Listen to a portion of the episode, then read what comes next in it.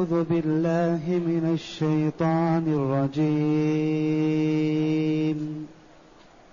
إن للمتقين عند ربهم جنات النعيم.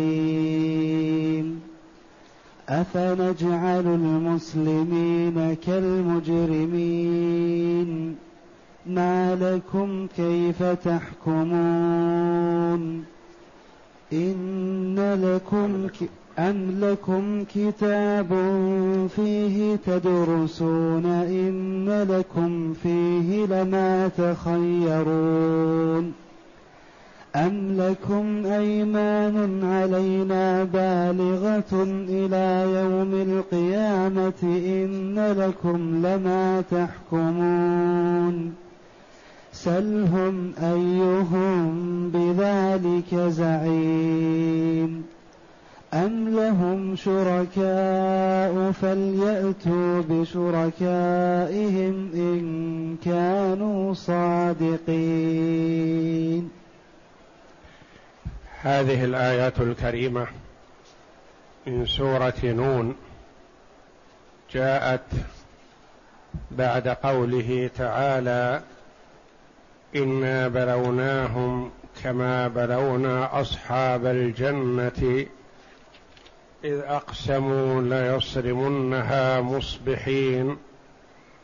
الآيات إلى قوله تعالى كذلك العذاب ولعذاب الآخرة أكبر لو كانوا يعلمون.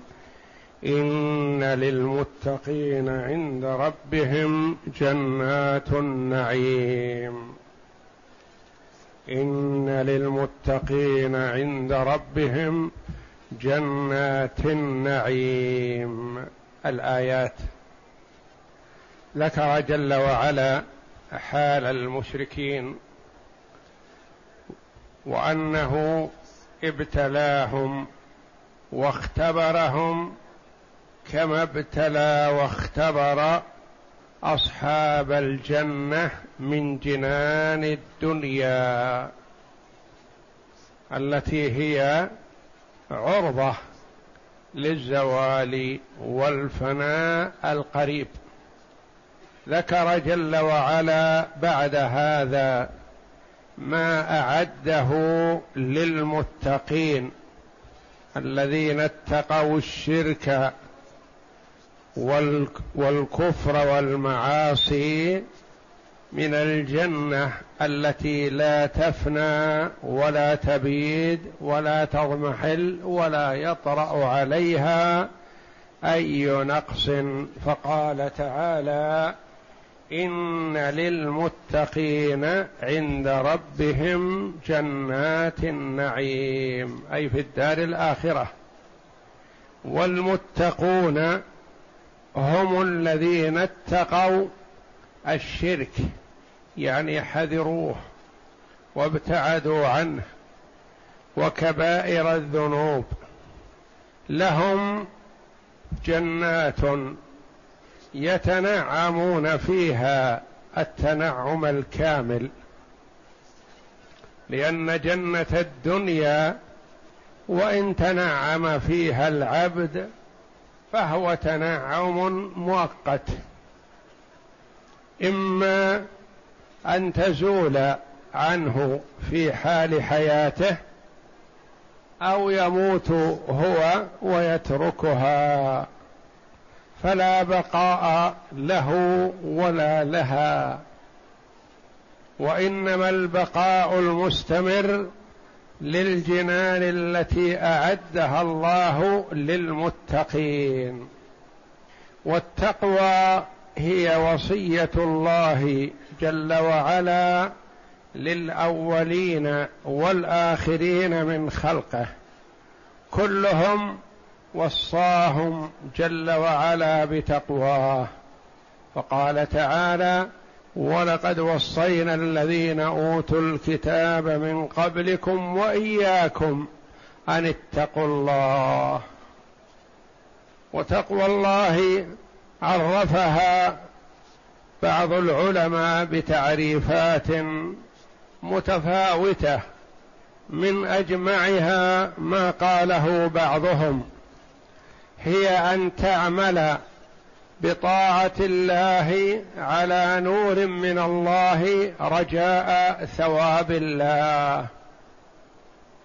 وأن تترك معصية الله على نور من الله خوفا من عقاب الله. وهذا التعريف تعريف جامع. أن تعمل بطاعة الله على نور من الله. يعني تعمل بها لأنها طاعة ولأن الله يحبها ولأن الله يثيب عليها. تعمل بها وأنت ترجو ثواب الله. تعملها لله ترجو ثواب الله. وأن تترك معصية الله على نور من الله. يعني علمت أن هذه معصية فابتعدت عنها ولم تتركها حياء من الناس ولا مجاملة ولا مسايرة ولا خوفا من ولاية وإنما تركتها خوفا من الله. تخشى أن يعاقبك الله عليها. فإذا اتصف العبد بهذه الصفة فقد اتقى الله لأنه عمل بالطاعة رجاء رضا الله وثوابه. ترك المعصية خوفا من غضب الله وعقابه. لم يعمل رياء ولا سمعة ولم يترك خوفا من الناس. قال الله جل وعلا لهؤلاء إن للمتقين عند ربهم يعني في الدار الآخرة. يعطيهم الله جل وعلا في الآخرة وإن حرمهم الدنيا. جنات النعيم. جنات يتنعمون فيها التنعم الكامل من جميع الوجوه. ليس فيها تنغيص ولا ملل ولا ضيق ولا خوف نقص أو إضمحلال أو تأثر بأمر ما بل نعيم مستمر دائما وأبدا. إن للمتقين عند ربهم جنات النعيم. هذا خبر من الله جل وعلا لعباده. أنزله على محمد صلى الله عليه وسلم. عند ذلك قال الكفار لما سمعوا بهذه الآية إن كان ما يعد به محمد حق وصدق فإن الله جل وفان الله فضلنا عليكم في الدنيا وسيفضلنا عليكم في الآخرة. وإن لم يفضلنا عليكم فلا على الأقل أن نتساوى وإياكم. نكون مثلكم لأن الله فضلنا في الدنيا فحري أن يفضلنا في الآخرة فإن لم يفضلنا وهم يشكون في الآخرة لكن يقول إن كان إن كان هناك بعث وجنة ونار فالله أعطانا من الدنيا ما نحب فسيعطينا من الآخرة مثل ذلك. فضلنا عليكم في الدنيا بالمال والولد والجاه فسنفضل عليكم في الدار الآخرة أو نساويكم فأنزل الله جل وعلا ردا عليهم بقوله أفنجعل المسلمين كالمجرمين؟ المسلمون الذين استسلموا لله جل وعلا بالتوحيد وانقادوا له بالطاعة نجعلهم مثل الكفرة الفجرة؟ لا. الاستفهام هنا استفهام توبيخ وإنكار. والهمزة حرف استفهام والفاء حرف عطف. عطفت ما بعدها على مقدر قبلها. على مقدر غير موجود معلوم من السياق وأمثلته كثيرة في القرآن. انجور في الحكم فنجعل المسلمين كالمجرمين. لا الله جل وعلا هو أحكم الحاكمين. وهو الحكم العدل سبحانه وتعالى. ما يظلم الناس شيئا. أنجور في الحكم. فنجعل المسلمين كالمجرمين. لا. استفهام إنكار وتوبيخ يعني نفي. ما يمكن أن يكون هذا. لأن هذا لو كان كان فيه جور. والله منزه عن هذا. فنجعل المسلمين كالمجرمين. هم ذكروا الكفار أنهم يفضلون. قالوا فضلنا في الدنيا ونفضل في الآخرة. الله جل وعلا نفى المساواة. ونفي المساواة يقتضي نفي التفضيل من باب أولى. ما يساوى المجرم بالمسلم وإذا لم يساوى به فمن باب أولى الا يفضل المجرم على المسلم. أفنجعل المسلمين كالمجرمين؟ والإسلام هو الاستسلام لله بالتوحيد والانقياد له بالطاعة والخلوص من الشرك. وهو الدين الذي ارتضاه الله جل وعلا لعباده من أولهم إلى آخرهم. ومن يبتغي غير الإسلام دينا فلن يقبل منه. وذكر الله جل وعلا عن إبراهيم أنه حنيفا مسلما وما كان من المشركين. أفنجعل المسلمين كالمجرمين والمجرم هو المعتدي الظالم المتعدي ما لكم كيف تحكمون؟ سبعة استفهامات متوالية كلها للإنكار والتوبيخ والتقريع للكفار. كيف قلتم هذا القول؟ سبعة متوالية. أفنجعل المسلمين كالمجرمين؟ هذا الأول. ما لكم الثاني؟ كيف تحكمون؟ الثالث. أم لكم كتاب فيه تدرسون؟ الرابع.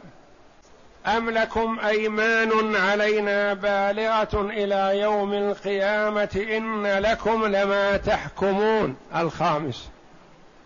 سلهم أيهم بذلك زعيم. السادس. أم لهم شركاء فليأتوا بشركائهم إن كانوا صادقين. السابع.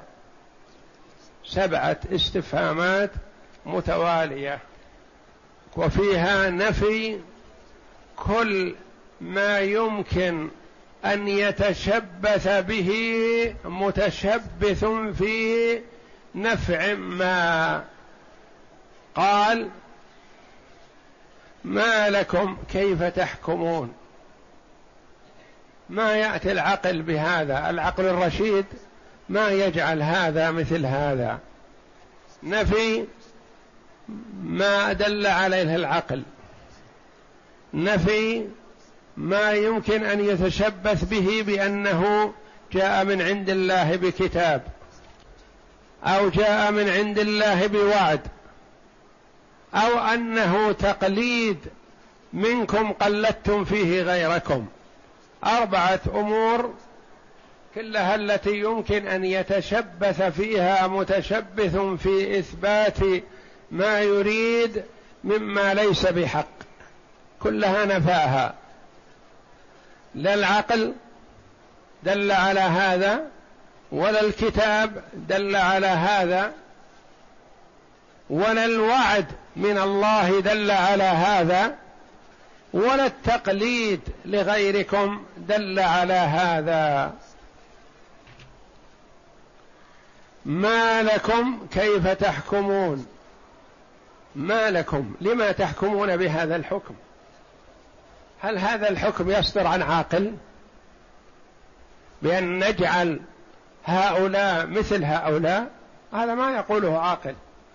هل يقول عاقل إن من أطاع ومن عصى سواء؟ إذن لا خير في الطاعة ولا ضرر في المعصية إذن. إذا كانوا يستوون في المآل فما فائدة الطاعة إذن؟ وما هو ضرر المعصية إذن؟ إذن لا تمييز بين الطاعة والمعصية. وهذا ما يمكن أن يدل عليه عقل سليم. ما لكم كيف تحكمون؟ كيف تحكمون هذا الحكم؟ لا بد أنكم حينما حكمتم بهذا الحكم تكون عقولكم فيها دخل ما هي سليمة لو كانت عقولكم سليمة ما حكمتم بهذا ولا قلتموه. أم لكم كتاب فيه تدرسون؟ قد تقولون لا عقولنا ما تدل على هذا. ولا بد العقول السليمة أن تميز بين الطاعة والمعصية. لكن جاءنا كتاب من الله. هل جاءكم شيء من هذا؟ هل جاءكم كتاب بأن الله جل وعلا يجعلكم مثل المسلمين؟ حتى تقولوا إنه جاءنا على لسان إسماعيل بن إبراهيم على لسان عيسى على لسان موسى. جاءنا كتاب من الله بأنه سيجعلنا مثل المسلمين مثل من آمن بمحمد. فأبرزوه. أم لكم كتاب فيه تدرسون؟ يعني تقرؤون هذا الحكم الذي حكمتموه. حكمتم إن لكم فيه لما تخيرون. أي كتاب جاءكم بهذا؟ ما جاء شيء. إذا أم لكم أيمان علينا بالغة؟ هل وعدناكم؟ إذا كان العقل السليم ما يدل على هذا. وما جاءكم كتاب بهذا فهل وعدناكم بأيمان وعهود ومواثيق بأن نعطيكم هذا العطاء؟ إن كنا أعطيناكم هذا فنعم. أم لكم أيمان علينا عهود ومواثيق صادرة منا لكم نعدكم بأنكم ستكونون مثل المسلمين في الآخرة. أم لكم أيمان علينا بالغة إلى يوم القيامة؟ إن لكم لما تحكمون يعني نعطيكم أعطيناكم عهود ومواثيق أن نعطيكم ما تحكمون به. هل حصل هذا؟ لا. إن كان قد حصل هذا فمن هو الكفيل؟ عادة الشيء الذي يكون بعهود ومواثيق يكون فيه كفلاء. من الكفيل في هذا؟ إن كان قد صدر منا لكم هذه العهود والمواثيق سلهم. سل الكفار. أيهم بذلك زعيم؟ أيهم كفيل؟ أيهم يكفل هذا الوعد من الله لهم؟ ما في كفيل. إذن أم لهم شركاء؟ فليأتوا بشركائهم إن كانوا صادقين. أم لهم شركاء؟ قال فيها المفسرون رحمهم الله تأتي على معنيين. أم لهم شركاء يعني الذين اتخذوهم شركاء مع الله. هم أشركوهم مع الله في العبادة التزموا لهم بهذا؟ إن كان شركاءهم الذين هم عبدوهم مع الله التزموا بهذا فليأتوا به. أم لهم شركاء فليأتوا بشركائهم إن كانوا صادقين يأتوا بالشركاء يقولون نعم نحن وعدناهم هالشيء ذا ونستطيعه. والشركاء حصب من حصب جهنم. إنكم وما تعبدون من دون الله حصب جهنم. هذا معنى مما فسرت به الآية أم لهم شركاء يعني شركاؤهم معبوداتهم التي عبدوهم مع الله هل وعدوهم بهذا؟ المعنى الآخر المراد شركاء يعني أمثال ونظراء. هل أنتم مقلدون؟ هل قال هذا القول قبلكم أناس فاتبعتموهم وقلدتموهم وقلتم مثل قولهم؟ فأنتم مقلدون متبعون لهم في هذا؟ فاتوا بشركائكم فاتوا بمن قلدتموهم هذا التقليد. هذه المعاني التي يمكن أن يتشبث فيها متشبث بتحقيق مآربه وما يريد إما نتيجة أمور عقلية فنفاها في الآية الأولى أو نتيجة كتب جاءت من عند الله فنفاها في الآية التي بعدها. أو نتيجة عهود ومواثيق من الله جل وعلا فنفاها في الآية التي بعدها. أو نتيجة وعد من آلهتكم التي تعبدونهم من دون الله أشركتموهم مع الله في العبادة. أو نتيجة تقليد لمن سبقكم من الأمم وقالوا مثل هذا القول فأتوا بشركائكم فأتوا بمعبوداتكم أو أتوا بمن قلدتموهم واتبعتموهم يستطيعون يحققون لكم ما تريدون. أم لهم شركاء؟ فليأتوا بشركائهم إن كانوا صادقين. وفيها تنويع في الخطاب أحيانا بالمخاطبة وأحيانا بالغيبة. بالمخاطبة على سبيل التبكيت والتوبيخ وبالغيبة على سبيل أنهم غير أهل لأن يخاطبوا. وإنما قل لهم أم لهم شركاء؟ فليأتوا بشركائهم. إن كانوا صادقين إن هذه شرطية وكانوا صادقين جملة الشرط وجواب الشرط محذوف دل عليه السياق. إن كانوا صادقين فليأتوا بشركائهم ليحققوا لهم ما وعدوهم به. اقرأ. لما ذكر تعالى حال أهل الجنة الدنيوية وما أصابهم فيها من النقمة حين عصوا الله عز وجل وخالفوا أمره بين أن لمن اتقاه وأطاعه في الدار الآخرة جنات النعيم التي لا تبيد ولا تفرغ ولا تنقضي نعيمها. ثم قال تعالى أفنجعل المسلمين كالمجرمين؟ أفنساوي بين هؤلاء وهؤلاء في الجزاء؟ كلا ورب الأرض والسماء. ولهذا قال تعالى ما لكم كيف تحكمون؟ أي كيف تظنون ذلك؟ ثم قال تعالى أم لكم كتاب فيه تدرسون؟ إن لكم فيه لما تخيرون. يقول تعالى أفبأيديكم كتاب منزل من السماء تدرسونه وتحفظونه وتتداولونه وتتداولونه بنقل الخلف عن السلف متضمن حكما مؤكدا كما تدعونه إن لكم فيه لما تخيرون أم لكم أيمان علينا بالغة إلى يوم القيامة إن لكم فيه لما تحكمون. أي أمعكم عهود منا ومواثيق مؤكدة؟ إن لكم لما تحكمون. أي أنه سيحصل لكم ما تريدون وتشتهون. سلهم أيهم بذلك زعيم. قل لهم من هو المتضمن المتكفل بهؤلاء؟ قال ابن عباس يقول أيهم بذلك كفيل؟ أم لهم شركاء؟ أي من الأصنام والأنداد؟